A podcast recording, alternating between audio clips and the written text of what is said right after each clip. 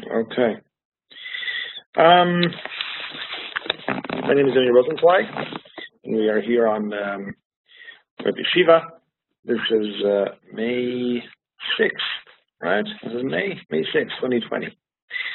Um, anyway, I'm uh, happy to be here, be giving this uh, series, uh, which I think is very important, on uh, halacha and mental health. I think uh, some, or you know, many of you have followed me on Facebook through this uh, journey that I've uh, that I've been on, and I will talk about that a little bit. Um, I would, however, just like to start by saying, and I think many of you know this as well, that uh, you know I lost my uh, Rebbe today, my Rosh Yeshiva. Um, he, Rav Nachum Eliezer Rabinowitz, from uh, Yeshivat Malad um, and he was a great man. He was uh, he was a um, I mean he was a giant. Uh, I, would use more superlatives, but it won't help you. And also, he'd be angry at me. So, you know, I'll just uh, I'll keep it at that. You know, but I'll say that uh, you know all my Torah, you know, and specifically when it comes to psak, um, you know, it's from him. And uh, I sat with him for many, many hours over the years. Uh, Baruch Hashem, I, I uh, merited 20 years in his presence. Uh, of course, not all the time, on and off, but uh, um, and my my derech and psak and everything that I that I learned, um, you know, definitely also came from him. And uh, certainly when it came to this um, this field of inquiry, which is mental health, uh, uh, the Rav uh, Rabinovich was very supportive of uh, this endeavor and felt that it was extremely important to do. Um, so I, of course, owe him also his support um, in this area. Um, and uh, Baruch uh, soul rest in peace, and and these shiurim, this whole series should also be, um, you know, in his um, in his memory. Um, okay, uh, we're gonna, as I said, we're gonna get uh, straight to it. If you haven't uh, turned off your uh, microphones, uh, like I said, you probably should do so. If not, I'm turning you off. Um, okay, fine. Uh, as I said, I started as a community rabbi to look into um, this topic um, about three years ago. Uh, people always ask me, why did you even start looking into this? What was the reason? What was the impetus uh, to do so? And the answer that I give always is, I'm a community rabbi. I get questions uh, from different people. And those questions um, many times involve issues relating to uh, halacha and mental health.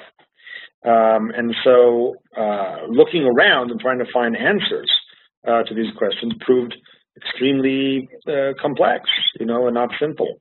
Um, uh, the reason uh, for this um, is that um, uh, there's almost nothing written on the subject. okay.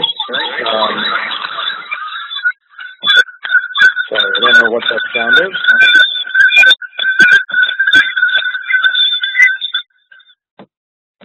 It's gone now. Okay, good.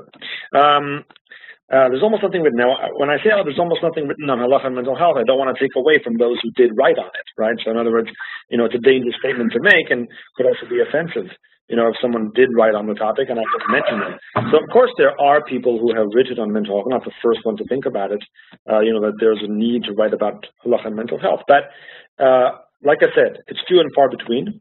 And uh, therefore, when you, yeah, you can find an article here, an article there, but generally, uh, it is definitely, um, I would say, um, uh, challenging, you know, to find the answer that you need to different things. Now, there are certain topics that are more popular, right? Like OCD. I'm sure you've seen some halachic discussion about OCD. That's a very, let's call it, popular topic amongst poskim, you know, for discussion. So yes, OCD gets some attention okay?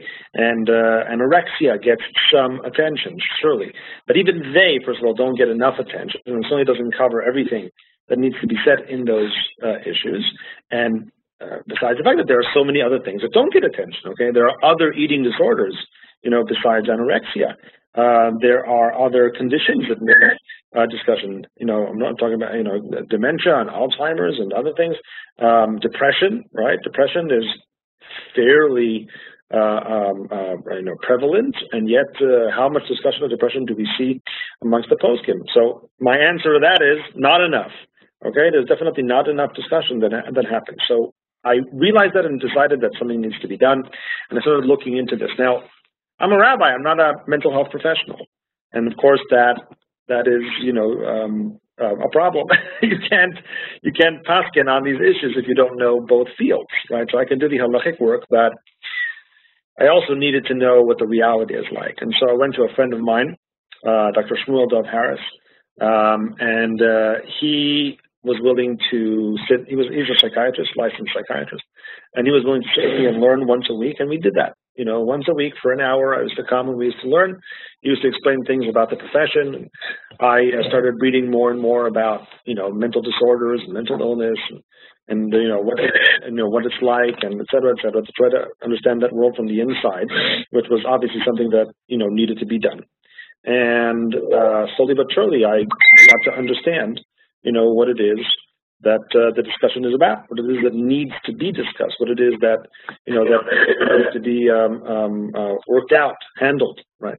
So all that is basically, you know, what I've been doing for more or less, give or take, three years. This last summer, meaning about a year ago, I started uh, writing.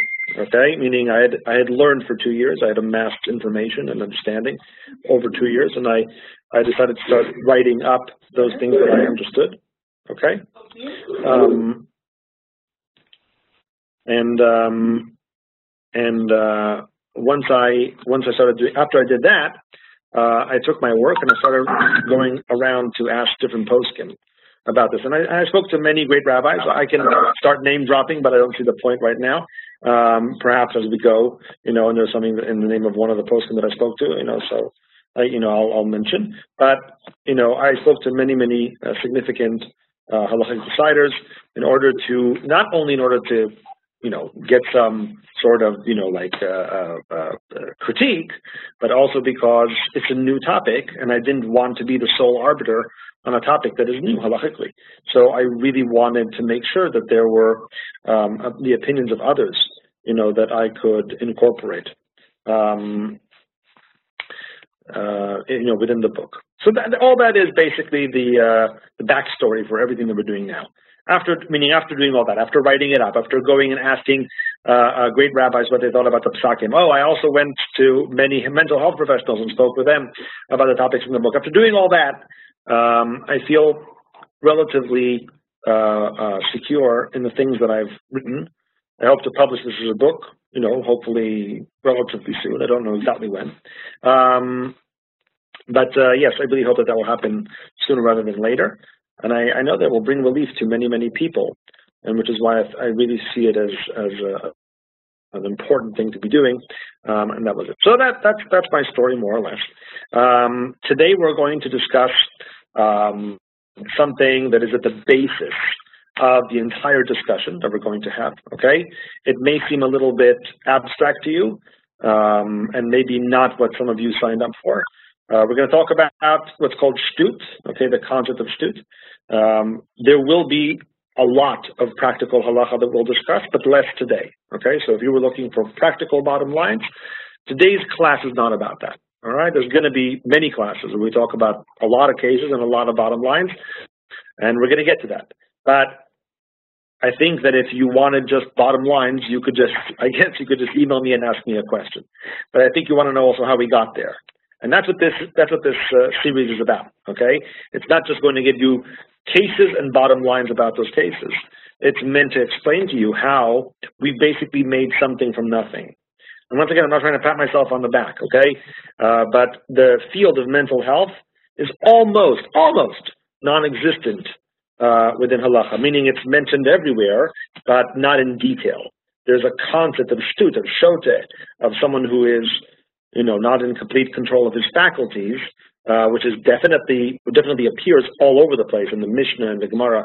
I'm not claiming I made that up, but the details the explanation, the interpretation, and how it is uh, applied, certainly with all the modern categories that we have today, that's a journey. That's a journey that we need to take together if, and I want you, and I do want you to understand how we get to uh, the results that we get to. Because my goal is not just to paskin and to bring halachic, uh, so to speak, relief to people, but my goal is also to educate and to help people understand what it is that we're doing here and how we're doing it, what it's based on. I don't want people to think, oh, it's just, I decided one day that that should be the halacha, you know, et cetera. No, it's not like that. I decided based on sources, based on my analysis, and I want people to understand that analysis and be educated as to where we get that from and how we're, how we're going about it. Okay, um, so I'm going to get straight into the sources, but before I do that, one last word, which is that uh, please keep your microphones off. Um, you know, I've already muted anyone who hasn't uh, had who hasn't had their microphone off, and I will continue to do so if it opens up by mistake. But the chat, the chat is available for you to use. Okay, so I will be looking for the chat at all times, and if there's something that you have a question, please write it in the chat. If there's something that I've said that is unclear, please write it in the chat. And I'm not going to answer immediately, but every now and then I will look at the chat and, and, review the questions and answer everything that you guys um, um, have asked. So please feel free to use that, um, and let's get straight to it. Okay, there are a lot of sources now in these pages. I think I've attached here seven pages. Yeah, seven pages. It's quite few sources. We're not going to do all of them, um, obviously. Even if they were in English, we wouldn't do all of them. Um, but we are going to do quite a few of them in order to, you know, get a basic understanding going. As I mentioned, the category of shote, of someone who is not in complete control of his faculties, um, is mentioned in the Mishnah several times. But what is a shote? Okay, what does that mean? What were Chazal describing? Now, to be clear, a shote is someone who's like a baby from the halachic perspective. Okay, in other words, halachically, this individual, if he is a shote, is simply not able to do anything all right, that is viable halachically, meaning he can't be a chazan and be motzi other people, right? He's not chayav, he's not obligated in tefillah or in tzitzis or tefillin or Shabbos or anything. Ashot is patur mikol ha he's exempt from all mitzvahs, from everything, okay?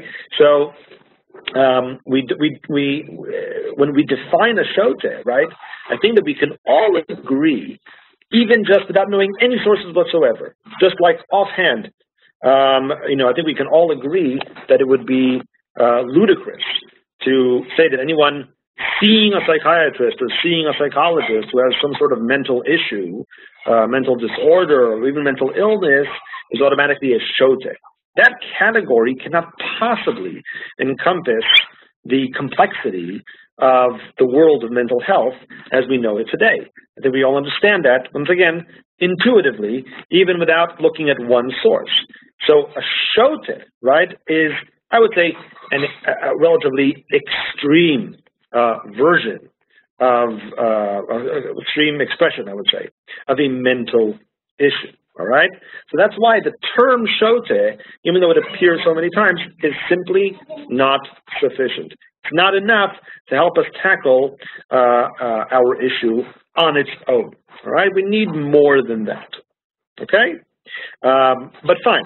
So what is shtut? That's what we have to ask ourselves. Uh, you know, first and foremost, what is this concept of shtut? How do we define it? How do the poskim define it? How will we know what it is? All right. Okay. Um, let's uh, let's start with the first source over here, um, Encyclopedia Hilchatit Refuit, source one. Okay, which is a very important book um, in terms of uh, uh, medicine and halacha. It mostly discusses uh, physical health, but has also uh, some a section regarding mental health. Um, and it discusses the issue of the definition of Shote. So let's see what he writes here, okay? He starts off by saying something general about psychology. Let's see it. Halacha מתייחסת למצבים פסיכיאטריים ברמה tifkudit hilchatit משפטית, ולא berama רפואית tipulit. Okay? What this means is that the halacha relates to psychiatric conditions. Sorry, one second. Let me just make sure that all the uh, all our uh, microphones are off once again. Okay. All right. think we're good. Um, okay. ההלכה מתייחסת למצבים, sorry, I have to move for a second, פסיכיאטרים ברמה תפקודית הלכתית משפטית ולא ברמה רפואית טיפולית, which basically means that the halacha discusses psychiatric issues on a functional uh, juridic level, okay, and not from a, a medical uh, uh, position. So what does that mean? What it means basically is that halachas are not doctors. Okay? Meaning when I, as a halachist, come to look at a certain situation and to define it, right? So I'm not a doctor. I don't know if this person has um, uh, depression or bipolar or um, or um, um, borderline personality disorder or something else. I have no idea. I'm not a I'm not a physician, right? My question when I look at this from a halachic perspective, what I'm trying to figure out is what this person can or cannot do. Okay? Well, that's called a ramat tifkudit hilchatit mishpatit. Tifkudit, the word tifkudit means functional. What I want to know, right, when a person comes and says to me, hey, I'm sick. So I say, what do you mean you're sick? Do you have a fever? And they'll say, no. I said, do you have, I don't know, cancer? And no. Do you have, I don't know, are you on dialysis? Is there like a problem with some internal organ? Do you have, what do you have? What's the problem? Friends, I'm depressed, right? So what, what does that mean for me on a from a halachic perspective, right? So many times poskim, and we'll talk about this more at length some other time, will resort to a functional question. Let me ask you this, does it really matter whether the person can't get out of bed because he's depressed or can't get out of bed because he has a fever? Meaning there's a functional effect that this person is going through that we can see, that we can measure, that we can look at, okay? And therefore, here, once again, uh, we see that the functionality of a person's uh, uh, well-being is what matters. And that matters also for the definition of shote, okay? So let's see, let's read on here in source one. Okay, I'm going to use the arrow to make sure that everyone knows where I am. כאשר דנה ההלכה בהגדרת שוטה, היא מתכוונת לתסמינים שיש להם משמעות משפטית הלכתית. When the halacha discusses the definition of shota, it's talking about symptoms that have a, once again, a, a, a halachic, uh, um, uh, uh, juridic um, uh, meaning. All right? And this could happen because of myriad of medical phenomena um, um, or conditions. So we don't really know why it happens, but it doesn't matter once again necessarily. All right? We're talking about the practical application, the practical meaning of certain things. I'm once again reading a little bit onwards where the arrow is. Kamu, the rabbis didn't really define psychiatry for its own sake. They didn't try to diagnose. Rather, they wanted to know the halachic ramifications of certain conditions and certain um, uh, mental states. Okay, so what comes out of this is what I said at the beginning, meaning what? That the halachic, the functional side of things, is what interested Chazal. They couldn't uh, function as doctors and didn't try to function as doctors.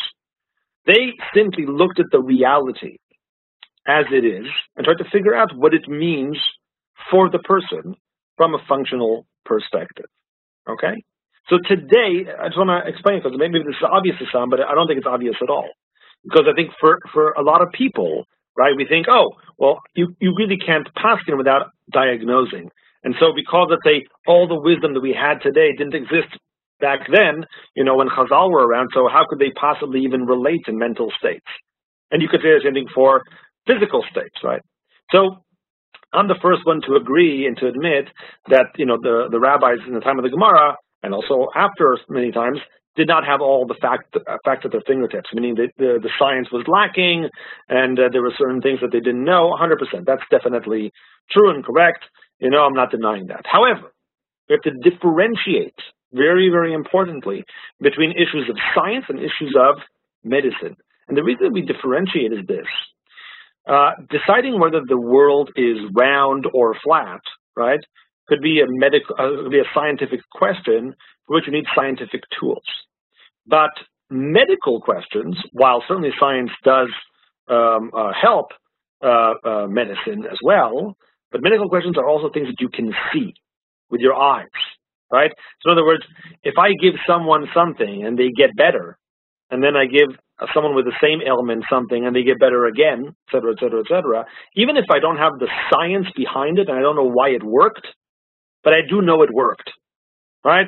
So if, I don't know, chicken soup really made people with fever feel better every single time, even if I was living 2,000 years ago and I had no idea why that was because I didn't have a microscope that I could see what was happening, but I do know that it worked, then that's something that I can trust, right? Even if I live back then, I don't know the reason, the explanation for it. But I can trust that that's what's going to happen. So in the same way, right, once again, that's a, so what, did I just say? That's a functional yardstick. That's a functional yardstick. I did something to heal the person and he was healed, or vice versa. I did something and he wasn't healed, or I did it for him and he was healed and the other guy wasn't healed. That, uh, that's also significant. But the point is, Chazal could see those things. They could see whether something worked or not. You know, so their their lack of, of, of science, their lack of certain tools and certain ideas and understandings uh, certainly affected their ability to uh, to be healers. It didn't affect their ability to be halachic deciders on a specific issue.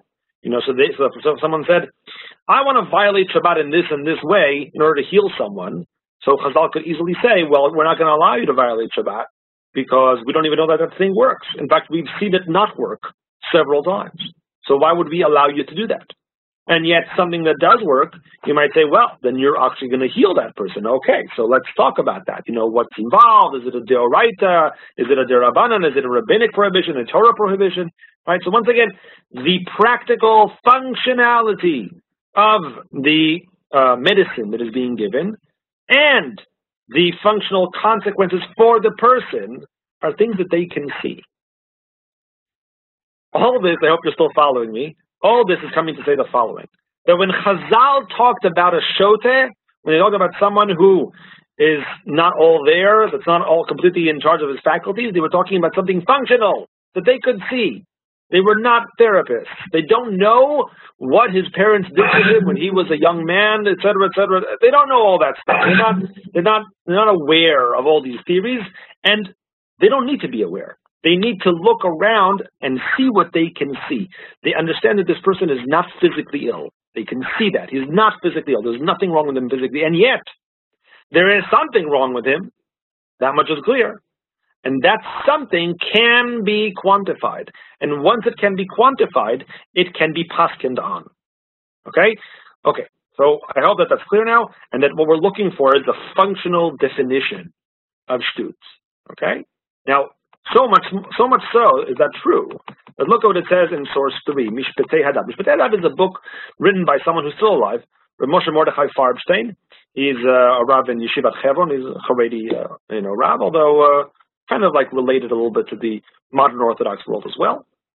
But anyway, in his book Mishpatat, which is a whole book about shtut, about our issue, okay, about mental issues, he writes the following in source three: Shote eino musaga zehe lechol nefesh. Okay, a shote is not the same as someone who is mentally ill. A shote who kol misha nishtabsha da'ato, anyone who is not in full uh, uh, control of his faculties. And either the way he thinks or the way he acts has been damaged in some way. This can happen for different reasons. מחמת מחלת נפש, מחמת רוח רעה, מפגיעה מוחית, ממחלות זקנה או מכל סיבה שהיא, ואין כל הבדל הלכתי בדבר. This could happen because of a mental illness, because of, you know, he's in a bad way at somewhere, because his, his, his mind, his brain has been damaged, brain, you know, brain damage, uh, um, dementia, Alzheimer's, it could be any reason. There's no difference, he says. ההלכה העוסקת בשוטה אינה מתייחסת לרוב לסיבה שגרמה לשטות, אלא לתוצאותיה. The halacha doesn't discuss why this happened, but rather what has occurred, what has happened. So what's he basically saying, right? If I told you that someone was depressed, okay, they're suffering from depression, okay, I think you would think that that's very different than someone who was in a car accident and had brain damage. Okay? I think we think of those two things are really, really different. Sorry, one second. Let's just take care of the uh, microphone here. There we go. Um, I think you say those two things are very, very different. That one of them has to do with a mental issue, right? That you know is is like, where is that issue, right? You don't know. Yeah, and one of the, one has to do with let's call it one has to do with the mind, and one has to do with the brain. Right, the brain is the physical organ. So you might say someone has brain damage, and because of that he can't speak right, he can't think right, he can't act right, you know, etc. Well, that's very different. You you would say it's a physical it's a physical uh, um, um, um, you know blemish, and it's not something that is mental. It's in the mind. It's in the brain. That's different. You would say. Okay, but as far as the definition shota is concerned, I'm not sure it's different at all. Meaning they both, if they both can functionally do the same things or not be able to do the same things, then it matters not. It matters not what the source is. Okay, so that's all. That's point number one. I think it's I think it's clear by now. Um, that was that source was just like kind of like uh, you know like nail it in. Okay, when we look at a shota, we're looking at functional consequences. But what functional consequences? So, okay, so what are we looking for? So, in the Shut Ateret Chachamim, source 4, one of the responsa of the Achronim, um, if I'm not mistaken, he's from the 18th century, but I need to look it up to make sure. I don't recall exactly. Uh, he writes as follows. Nireli, Shemahari he's relating to the Mahari who's one of the Rishonim, late Rishonim. Uh, Rishonim are, you know, somewhere between the uh, uh, 11th century and the 15th century. Okay, if you're wondering who Rishonim are, Achronim, you know, which I said the Ateret Chachamim is one of them, is from that point around the 16th century all the way up to uh, our time. Um, there are different distinctions about that. Doesn't matter. The point is, the Ateret Chachamim writes the following: I believe that the Maharivai Allah Amar Dvarav did not say what he said. Rak ma'asim rabim shel shtut. He says, you know, when is someone a shote? When he does ma'asim rabim, many actions of shtut, many actions that relate to uh, shtut, okay? Um, you know, I think that the best uh, word to use here, just for the sake of streamlining this here, okay, is the word shtut would be like craziness. I know that crazy, saying someone is crazy today is not politically correct. I'm not trying to offend anybody, but I think for the purposes of the shiur, when I say shtut, I'll say craziness. You know, it's just to kind of like streamline it. But, you know, I'm not trying to say uh, anything uh, disparaging or negative. I'm going to uh, forget that line for a second. Notice this. יש kama וכמה meshugaim גדולים ומעשיהם noraim lechol רואיהם there are definitely several mishuga'im Gdolim, meaning significantly crazy people. Noraim Lechol and they have, you know, like, the things that they do are like, you know, clearly, clearly out there according to anyone who sees them. And they don't have any of the four things mentioned in the Gemara, which I'm not going to go into right now. The Gemara gives several uh, examples. We'll go into that next time. So what's the Ateret Chachamim saying? Ateret Chachamim is trying to relate to the question of who is a Shote, right?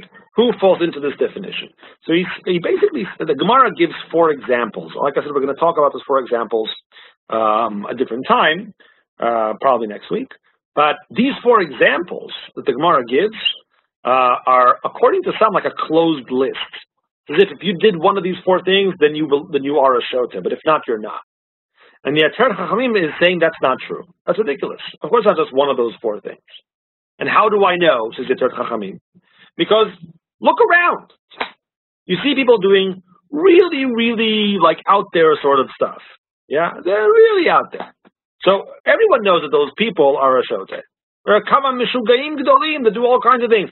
What if it's not written in the Gemara? Then we don't know that the guy is a shote. If he climbs a tree and he's hanging from his underwear, I don't know what else he's doing. Yeah, you know he does some crazy stuff. So now you're going to tell me, oh, but the Gemara doesn't mention the underwear. So then you know it's not. So the says, what do you mean? You know who falls within this category. It's clear. You can see when someone does something that's totally out there.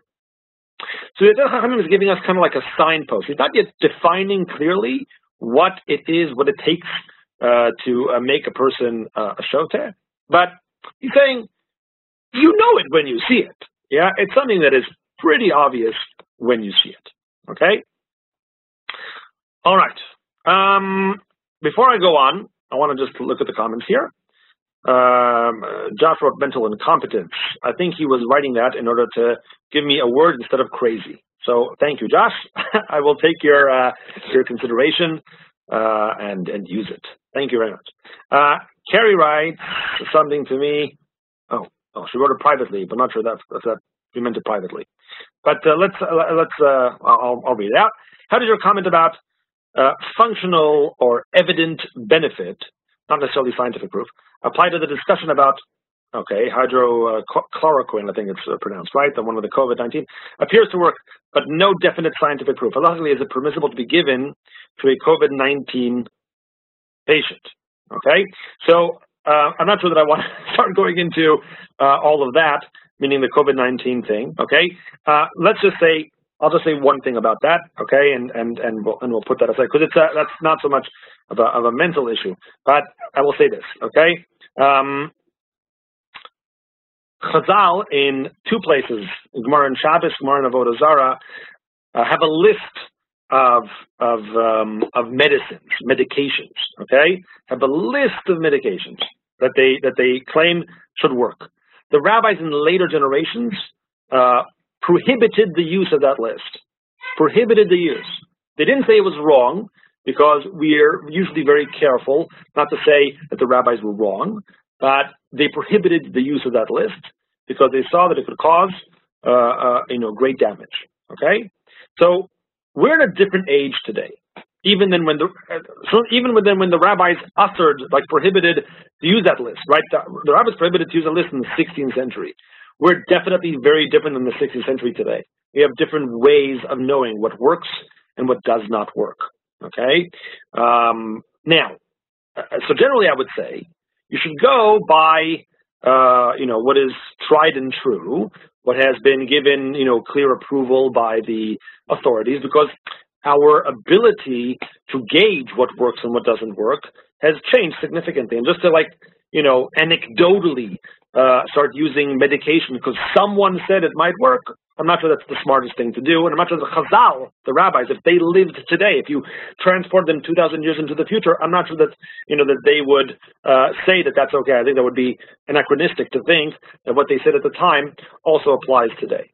All right, certainly with regards to uh, physical health, which is why I'm not sure that, that that that's true. That they would simply say, oh well, if you can, if this medicine works anecdotally, then it's cool, you know. That said, and once again, I do not want to go into this.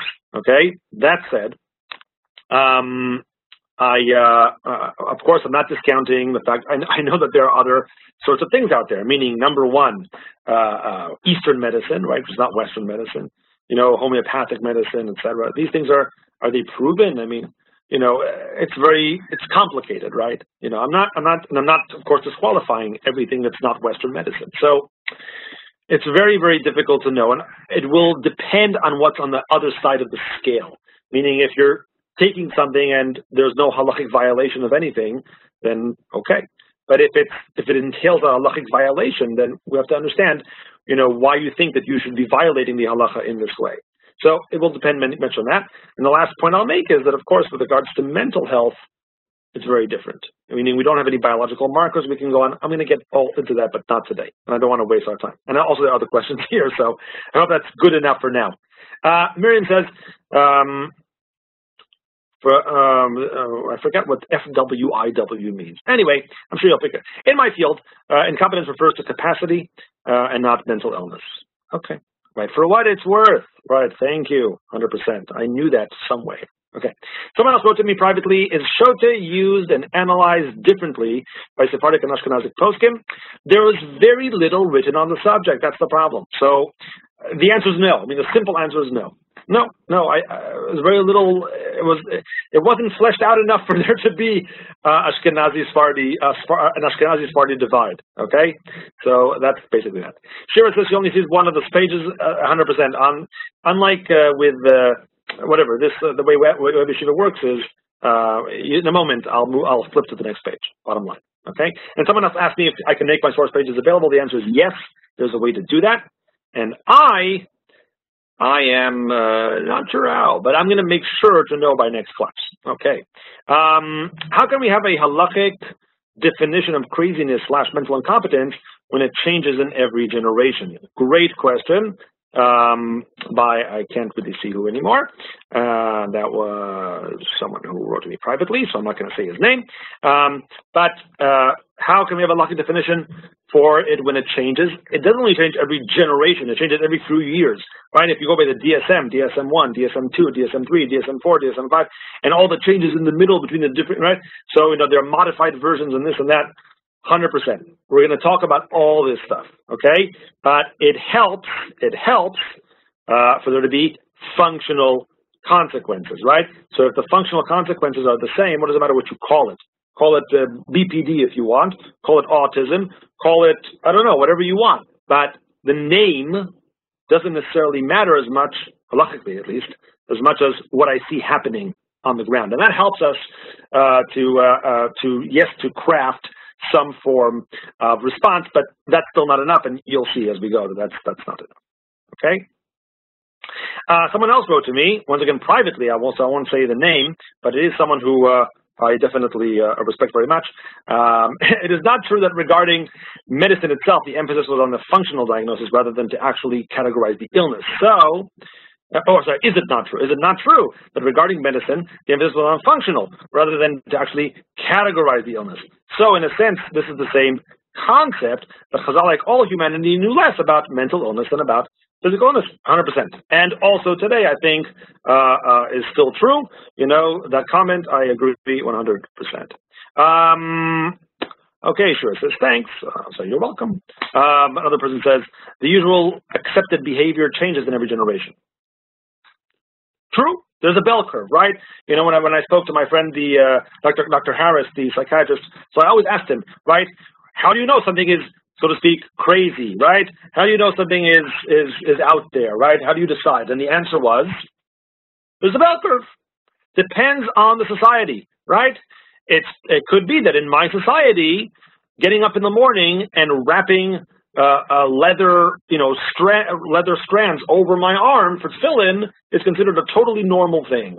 And in another society, it will be like, that guy's so weird. Look what he's doing. 100%. You know, I am not weird for doing that, but in a different society, I may be extremely weird, right? And, uh, you know, uh, there are obviously uh, situations, uh, you know, where you have to, I mean, every situation needs to be evaluated in relation to the society where that's happening. That's part of the trickiness here. You guys are like hitting all the problematic things, 100%. You're absolutely, everything you're saying is correct. This is why I've been learning uh, for two years, not just to know the information, but to be able to craft it in halachic language. Uh, it's very, very complicated and tricky. I agree with everything that you're saying. Um, Miriam is teaching me how to save my pages. Thank you, Miriam. uh, I will, I will, I will, I will, I'll get to it. Okay. Uh, Shlomo writes. Also, the person, him or herself, doesn't think he's okay. We're going to get to that, 100%. And if he, she doesn't take medicine, acts differently, right? So, you know, we're going to get to all that, you know, God willing, in a moment. Okay. I think we're done for comments for now. And moving on. Now that we've understood the importance of functionality, uh, you know, I will show you a few other, uh, um, just one or two really, um, statements by uh, uh um, different authorities who try to define for us, you know, what is the essence of shtut. Okay, so you see source seven here in the Rambam. Okay, where he says Maaseh shav. Shav is like a maaseh meaning an action that you know is is completely without purpose. It's an action where you don't have any intent whatsoever. For example, some people like you know they they let's say they're they're they're using it like flipping. Some maybe perhaps uh, some of you are doing it right now, right? As I'm speaking, you're like uh, you know fiddling with something on the table because you know this is uh, boring already, Ravioni, right? So I get it. So therefore, you're you know you're just like fiddling, and then you don't even realize you're fiddling, and then suddenly you realize, oh, I'm fiddling. So why'd you do that? I don't know. I didn't do it for any purpose whatsoever. And also the actions of those who are distracted or are unaware um, of what's going on. So it seems from the Rambam here that the um, uh, the uh, uh, incompetent, the mentally incompetent act is one that has no clear goal. Okay, and also the Tvuot Shor says it right at the beginning here, source eight. That we know for a fact, there's no reason for what's being done except for the fact that there's shtut involved, and that's why. Okay, or look at the Yad David, uh, a, posek from the 19th century. The linire, I believe, the heichad de osed davar echad machmat shtut. If he does something clearly for reasons of mental incompetence, vehishtabshut da'aton negedat kol haolam, and his mind has completely been addled you know, and is different than the opinion than the mind of the entire world, right? You know, so then that person, right? That's how we would define, right? Or as he puts, or, or look at the, source ten once again, the middle of the of the uh, of the first line. We don't see any reason why he could have done this thing. To our eyes, it seems that it's derech shtut. Or even Rabbi Chatzkel Abramsky, the Chazon Yechezkel, verse 11, he says, Mibli shum tzorech, without any need whatsoever. Okay? I'm just showing you uh, all these different um, um, uh, expressions, you know, to prove to you, to show to you that this is the opinion of basically everybody, you know, who talks about this, you know, more or less. So what's the what's the definition that they're using? How do they understand the term mental incompetence? How do I know that the person is mentally incompetent? It's that he's doing something that I can't see any good reason why he's doing it. It's clearly not in line, uh, not in congruence with the reality that I know. There seems to be no good reason to do this thing. Okay? That seems to be bli shum tzorech. Now, I want to be very clear about this because it's a very tricky definition, even though it seems like a clear definition, but it's, of course, it's a tricky definition. Okay? In what way is it a tricky definition? Number one, there are lots of weird people in the world. All right? I mean, uh, you know, my wife probably tells me at least once a month that she doesn't understand certain things that I do. All right? So, okay, so we're all a little bit weird, right? I certainly am. I'm willing to admit that there's a certain weirdness, you know, to me. Okay? But I think we all understand. All of us are sometimes a little bit weird in the eyes of other people, right? So where, am I am I am I mentally incompetent because I'm doing things that you think are, are ridiculous because you think that you just just disagree with me? Is that is that already enough to to make me to, to make me considered according to halacha a shote? Obviously not. Obviously not. We're not talking about dvarim shebalev, but things that you know are dependent on the on the perspective of the person. Once again, we're talking more about the bell curve, meaning what's called dvarim shebelibo uvelev kol adam.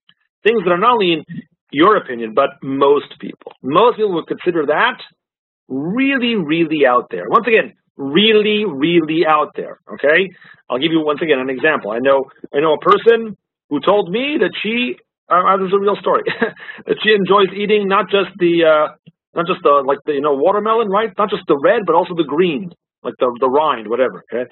So how many people like doing that? Okay, fine. So we're gonna say now because she's one of I don't know how many, so now she's crazy. No, no, there's nothing wrong with her whatsoever. She has a different preference. It's a little bit weird.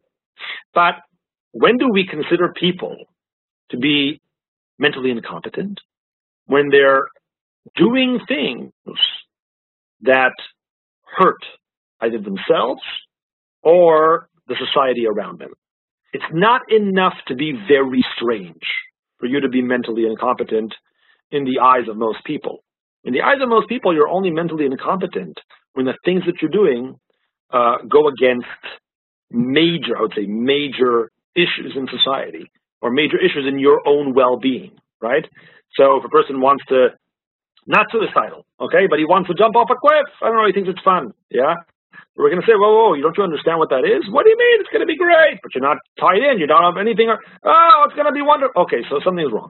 Something's wrong. Something's wrong. You know, or a person decides, I'm going to run outside naked. Yeah, but you're going to hurt your good name, and you're going to you're going to be embarrassed, and everyone's going to think, what? It's going to be great. I'm going to do it. I feel like doing. Oh, okay, so one second. Yeah. So in other words, not every little quirk that people have. Okay, even if it seems unneeded and unnecessary and with no reason whatsoever to do it and doesn't benefit you in any not every little quirk that someone has is automatically going to merit them the title of mental incompetence of shote from a halachic perspective.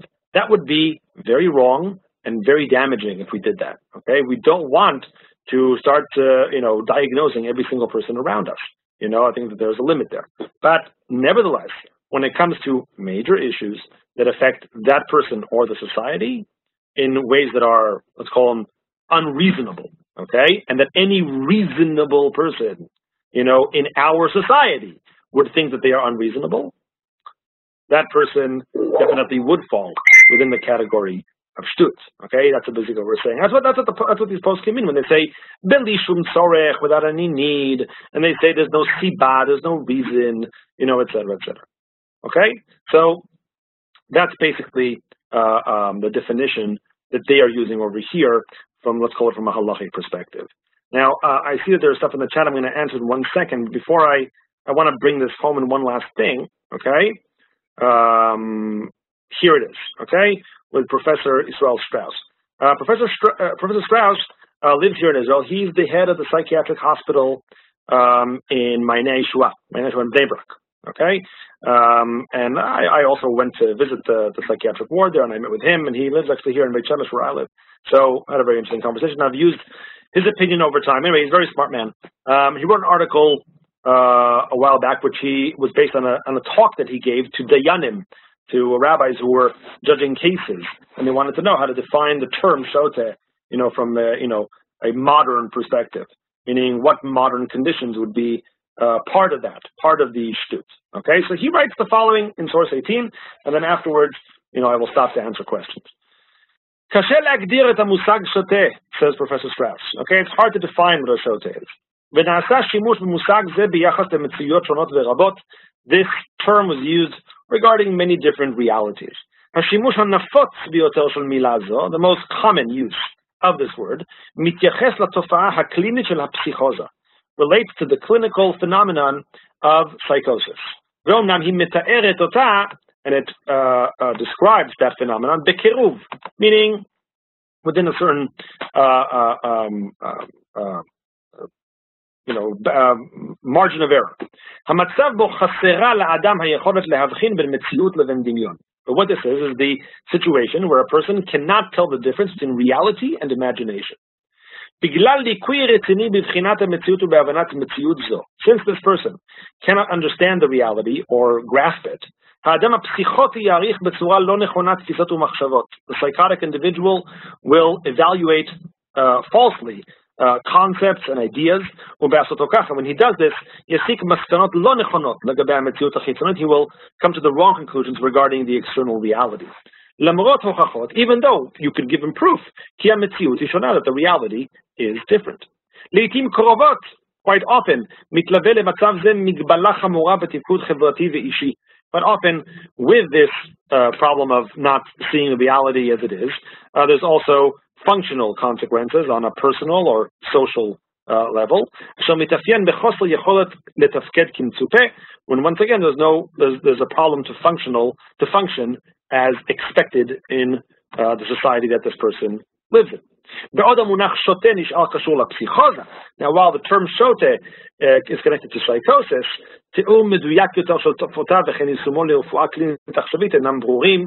a more precise description of uh, this concept and its phenomenon and its accompanying phenomenon, and uh, and therefore also applying it to uh, um, uh, you know current medicine is still unclear.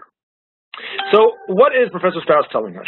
He's helping us out first of all. He's telling us first of all let's let's differentiate between psychosis and neurosis.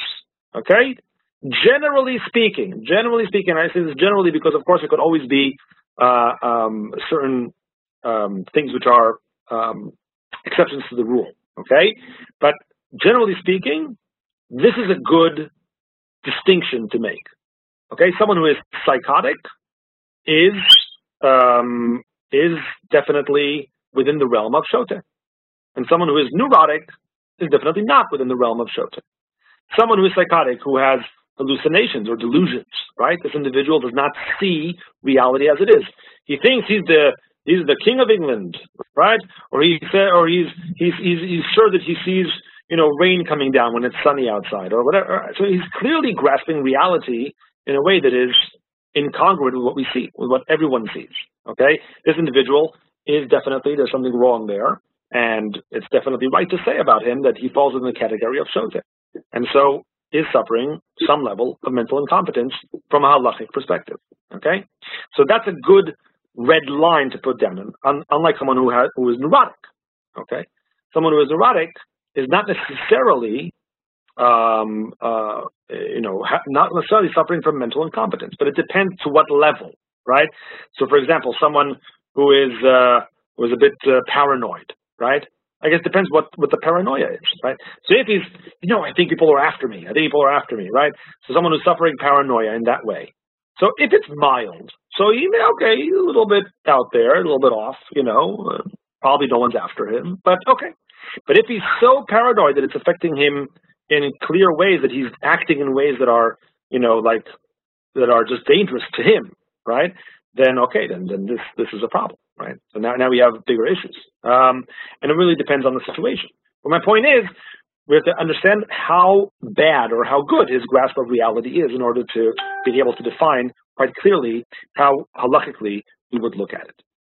Okay, I'm going to go back to the comments uh, to see uh, what you've written. Uh, one person wrote to me privately the following. They write,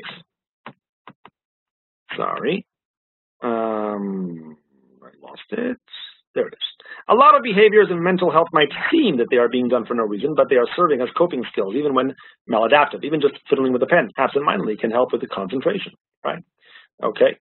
Um, yeah, fair enough, fair enough. I think I think that in my later comments, I kind of like uh, related to you know what you're saying. I think, yeah. Um, Shlomo writes cutting, and then he writes, does that mean a person is classified always uh, shote, or only during those times he, she is acting in ways that are harmful? So, good question. Um, there is a, a, concept called itim chalim, itim shote, where a person is sometimes okay and sometimes not okay. And if that's so, then the halacha is that when he's okay, we treat him like he's okay, when he's not okay, we treat him like he's not okay. There is such a thing where a person is sometimes this, sometimes that. Yes, that could be. That could be. Okay. Someone else wrote to me, I'm confused at how you use mental incompetence. I thought it is a legal term, capacity to participate in a legal process. Is this what you mean? Or insanity? Discuss temporary states. Um, get from Cleves. Debate in poskim. A request not to be named. Right. So I, I didn't. I didn't name. I hope. I, I, hope I did good. Okay. Did not name. Um, okay. So uh, how, do, how how am I using mental incompetence? So that's why you know. Okay. I mean that's why I said you know I'm not sure that uh, the term really you know, because I understand what you mean. Mental incompetence, I mean, what I mean to say is someone who is not grasping reality uh, in a proper in a proper manner. Okay, that is basically what I mean when I say that. Uh, as you can see from the example of psychosis. All right, um, but it is important to realize that there could be in two ways. Okay, and it's kind of what Professor Strauss is hinting at as well. There could be someone who's doing something which seems completely, once again, as we would say, crazy. In other words, the person wants to harm themselves in ways that don't make sense, right? So someone said here before, coping mechanism. You know, sure, you know, but coping but even coping mechanisms could be um, a little bit uh, uh, extreme, right? So if someone is uh, shalom, trying to take their own lives, I'm sure in their mind it makes sense, right? And sometimes people have a whole world that they've built around themselves and around a certain concept and within the world that they've built, their action makes sense. Right? If a person thinks there's someone after them, then the actions they'll do to get away are totally logical. They're logical within the world that they've made. But is that world justified? Right? So uh, in the same way, people, right, uh, you know, if they if they go to really extreme measures to end certain things that they're going through because they don't want to feel the pain anymore, um, you know, I think that that's very unfortunate that they got to that situation, obviously, and we need to help them, etc. From a halachic perspective, okay, those individuals would be considered a shote if they've gone too far. Not because we think we don't understand why they got there, but that entire world that they've created, right, in comparison to the problem that they're having, is not necessarily justified. Once again, I'm not judging them. It's a halachic determination that the person you know, in that situation is not totally competent, you know, in the way that he sees the world in order to, uh, you know, act uh, in his best, in his own best interest. Okay, uh, in that sense. So I hope that that that helps. Okay, the get of Cleves, by the way, is a fascinating example, you know, of something where most poskim felt that the guy was totally lucid even though he did some weird stuff, right? So he didn't do anything that was totally out there. The guy was, you know, okay, he thought that people were after him. He thought he owed people some money. He suddenly left the left his wife behind, you know, etc. The get of Cleves. You should look up the get of Cleves, and you'll see uh, Shlomo. You know who I'm talking about. But anyway, it's a fascinating uh, example of something where probably the guy did not fall within the category. That's what most poskim thought. thought. Reading the reading the, the details of the case, I feel convinced that that's true. But anyway, um, I only have two more minutes. So, doesn't neurosis also involve a, a, distortion of reality? To some extent, I think I answered that before, Eliana. Uh, to some extent, but um, you know, I think that there's a limit, right? So to see how that distortion affects the person in terms of his goings on day to day, that really matters. Okay. Um, Rachel says, but a neurotic person, by definition, can reality test. Correct. So in other words, I'll say what Rachel said in a different way. Um, uh, insight, right? Insight and self-evaluation. Okay, like a lot of times my students will tell me that I'm uh, that I'm tactless. Yeah, I don't know if you feel that way, but sometimes I hear from my students, "You really don't have a lot of tact, Ravioni." So okay, I'll, I'll take that, right? But the fact is that I can I can reflect on that, right? So I can see that. If you tell someone who is delusional that the delusions aren't real, they don't see that. They can't they can't step outside of themselves to evaluate the critique that they just got. Okay, so that part of that is self-evaluation and insight, what they call. You know, so it's definitely important.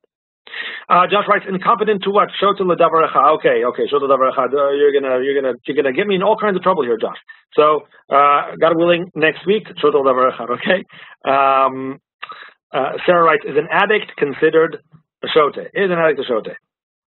It depends, but yes, mostly I would say yes. At least shota davar echad, which is what Josh just mentioned, meaning shota to a specific issue. Okay, and there is such a thing where a person a shota for a specific issue. Okay, um, so so yes, uh, that could be. Now I have two more minutes here. Uh, I want to respond to a private question that was asked, uh, which is, "What's your email?" Yeah, so here's my email. Okay, feel free to email me uh, with questions you have about this class or anything else.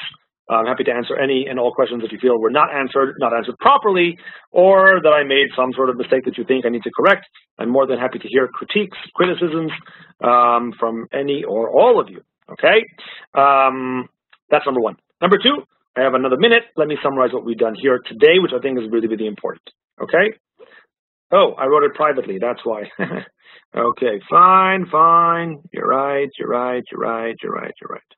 I will now, uh, how do I get to everyone? All participants. Perfect. Okay.